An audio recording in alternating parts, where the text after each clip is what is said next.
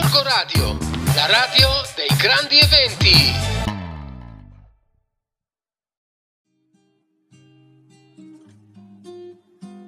Buongiorno viaggiatori, dalla vostra Rossella di Family Planet che come sempre vi porta alla scoperta di un viaggio o di una gita a misura di famiglia.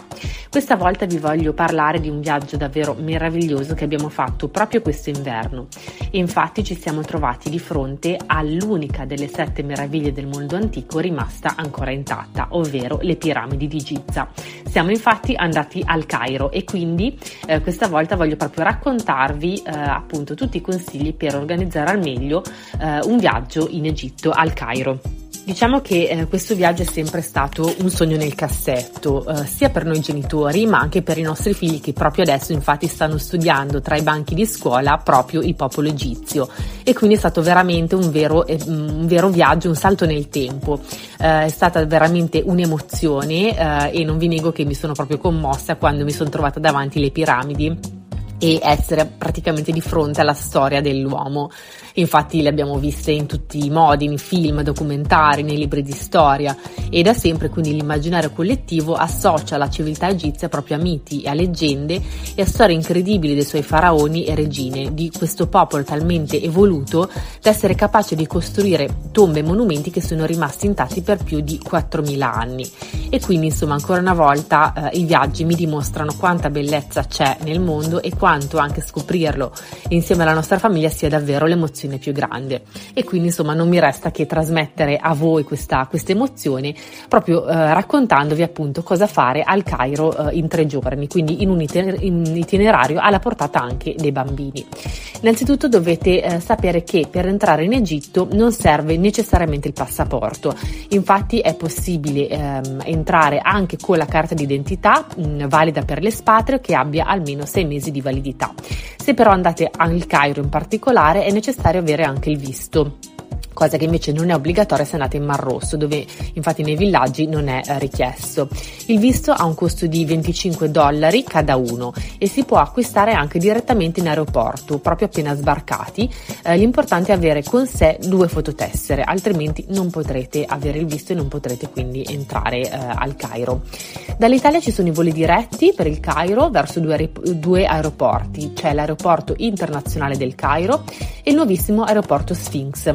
Quest'ultimo è più piccolo e mm, onestamente non così tanto organizzato, ma vi consente di arrivare anche più agevolmente agli alloggi di Giza, eh, che appunto poi dove vi consiglio appunto di, di dormire, in quanto non dovrete attraversare tutta la città. Eh, tra l'altro è collegato per esempio a Milano con uh, compagnie low cost come Wizz Air e quindi noi siamo arrivati proprio con questa tratta. Se vi state chiedendo dove sia meglio dormire al Cairo, eh, su questo non ho assolutamente dubbi su cosa consigliarvi. Se andate al Cairo, prendete assolutamente un hotel a Giza, che si trova a pochi chilometri dalla metropoli del Cairo, quindi proprio in 10 minuti di macchina siete comunque lì. Eh, I motivi sono due. Innanzitutto gli hotel a Giza sono proprio davanti alle piramidi, praticamente tutti e quindi insomma fare colazione o svegliarsi, affacciarsi alla, alla, finestra con una vista così spettacolare davvero non ha prezzo. E tra l'altro gli hotel appunto il secondo motivo è che gli hotel anche categoria 4 stelle che si trovano a, a Gizza costano davvero pochissimo. Una media di 30 euro a testa per notte eh, e camere familiari che eh, insomma costano meno di 100 euro per 4 persone a notte.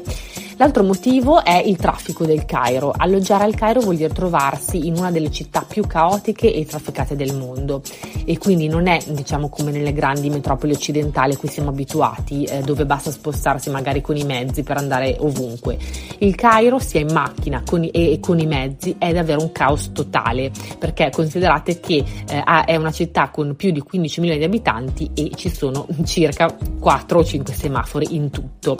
Motivo per cui a mio parere dormire a Gizza consente di avere innanzitutto un po' più di tranquillità appunto considerando che in pochi minuti con il taxi siete nei principali punti di interesse della città.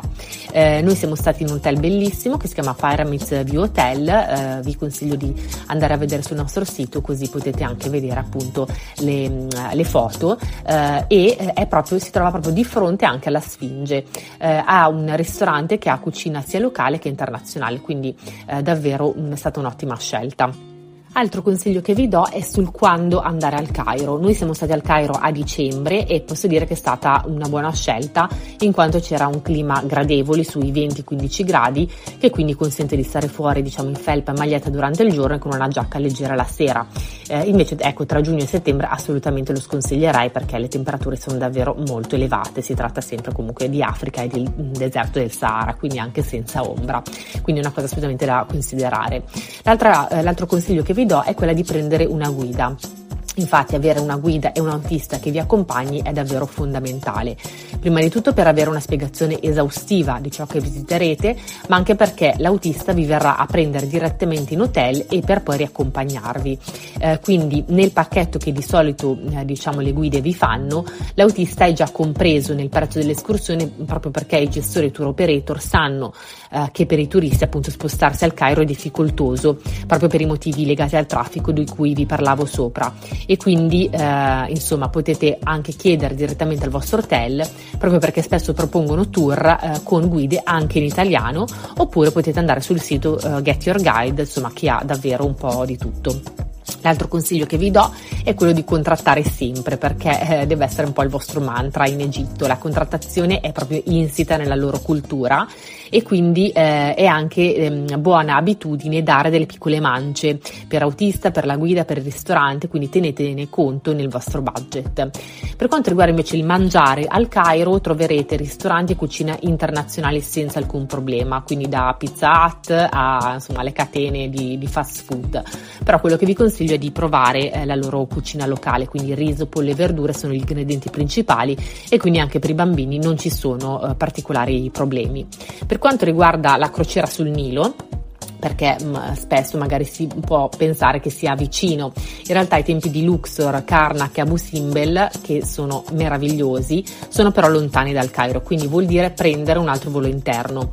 Nel nostro caso non è stato fattibile per motivi di tempo e di costo, perché inevitabilmente aumenta, ma se avete 10 giorni a disposizione potete assolutamente pensare di farlo. Io personalmente sono stata in crociera sul Nilo anni fa ed è stata una meraviglia.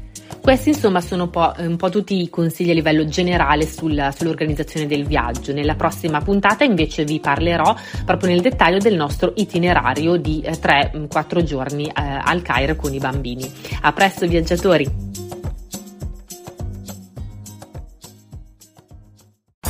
Corco Radio, la radio dei grandi eventi.